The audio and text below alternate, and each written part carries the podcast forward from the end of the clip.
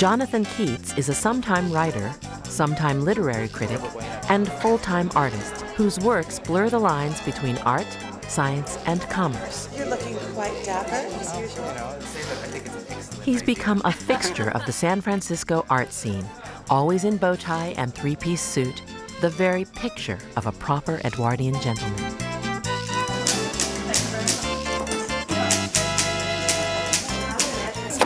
Jonathan's media of choice are processes and procedures that might seem more at home in a government office than in an art gallery. Right, so you bring this money, bring the contract to Robin. She's going to sign for the Board of Trade and take your money. Then you're going to bring them back to me, and I'm going to sign, and then I'm going to stamp them and get your signature. In this work, entitled Brain Trust, Jonathan is selling futures contracts for shares of his brain to be exercised upon his death. The price? A steal at $10 for a block of 1 million neurons. I, I, Less than a penny a neuron. Yeah, I'll get one. You will? Yeah, I'll get a, a dollar. It had a very convoluted process because you had to buy the shares and then you had to go over to the gallery desk and pay for them. And then with your receipt, you had to get back in line and then receive the stock certificate, which he Bates stamped and signed by hand and did, you know, all these things that are, I mean, I felt like I was at the library, you know, 25 years ago. Uh, those are not for sale. Not for sale? Not for sale. At any price. And most people really didn't understand a, a whole lot, which is exactly Jonathan's point. I think the layer of mystery is really important, actually. Because I think ultimately all art isn't made for everybody to understand. They're far too visual. They're far too interesting. I only sell things that are boring. So have you? Okay, so now I need the contract back from you.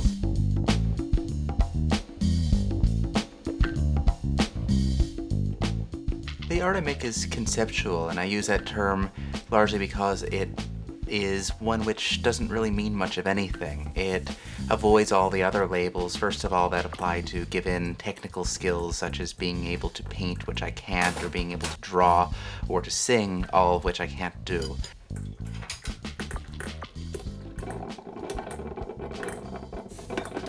My art is really entirely about ideas, and it's about trying to create scenarios, trying to create um, situations, or to bring about phenomena that will cause others to think about something or other that I was thinking about that at least to me seemed like a fairly interesting thing.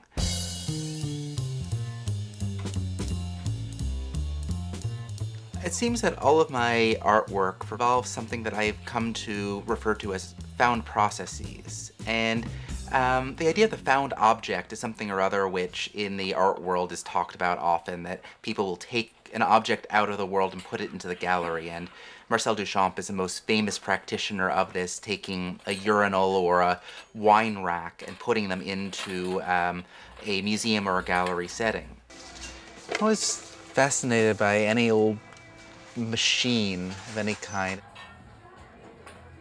Because my work tends to be much more um, process oriented, for example, to try to use the legal process. How do I, can I make the act of trying to pass a law into a process for making art? And I attempted to do that by trying to pass a law that couldn't be broken.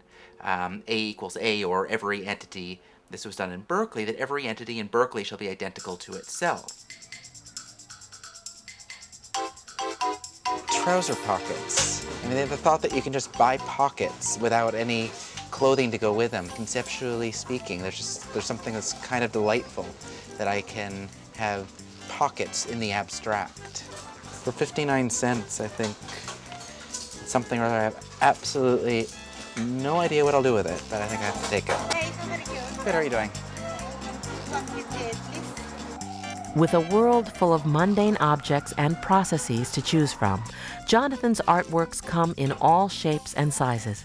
I'll be, um, for example, wandering through a hardware store and I'll see this great big selection of paint chips and I'll start picking them up and realize that there are an awful lot of whites, for example. And then I decided that there's something about them that was visually quite interesting, but also that conceptually there was some potential for this if I were to um, hand them to people and let them select one, and then to write the word white on it in their handwriting with no attribution as to who they were. And then to create a grid, a matrix that would be called uh, 24 anonymous preferences. I had at a flea market found a Bates numbering machine, which is used uh, for legal documents. It's a cyanotype photography. It's an arduously, insanely slow process, so that to make a single image might take uh, four, five, six hours. And it occurred to me that what I was doing in the case of these photographs is I was photographing the passage of time. I like Jonathan's artwork because it just makes you think. The more you get into it, the more complicated it gets. You know, you have to sit there with all your strength trying to hang on to every detail so that it makes sense. And the layers, I mean, it's sort of, it's like an onion. You know, lots of layers. Sometimes it makes you want to cry. Jonathan's current work in progress is also his most ambitious. What I'm, what I'm attempting to do is to determine where on the phylogenetic tree, amongst all the various species, where, where you might put God. As I understand it, the project is trying to establish whether God is closer on a genetic level to a fruit fly or to blue green algae. And if it's closer to a fruit fly, then it's closer to humankind. Jonathan decided that he will try and do a very sped up evolution to get the fruit fly and the blue green algae each closer to divinity. And the way he does that is by chanting the prayer, because everyone agrees that prayer is a basic, fundamental unit of divineness. I got three tape recorders and I recorded on them um, on endless loop tapes that I bought at Radio Shack a leading prayer for each one of the major monotheistic religions. So the Shema for Judaism, the Kyrie for Christianity, and the Allahu Akbar for Islam.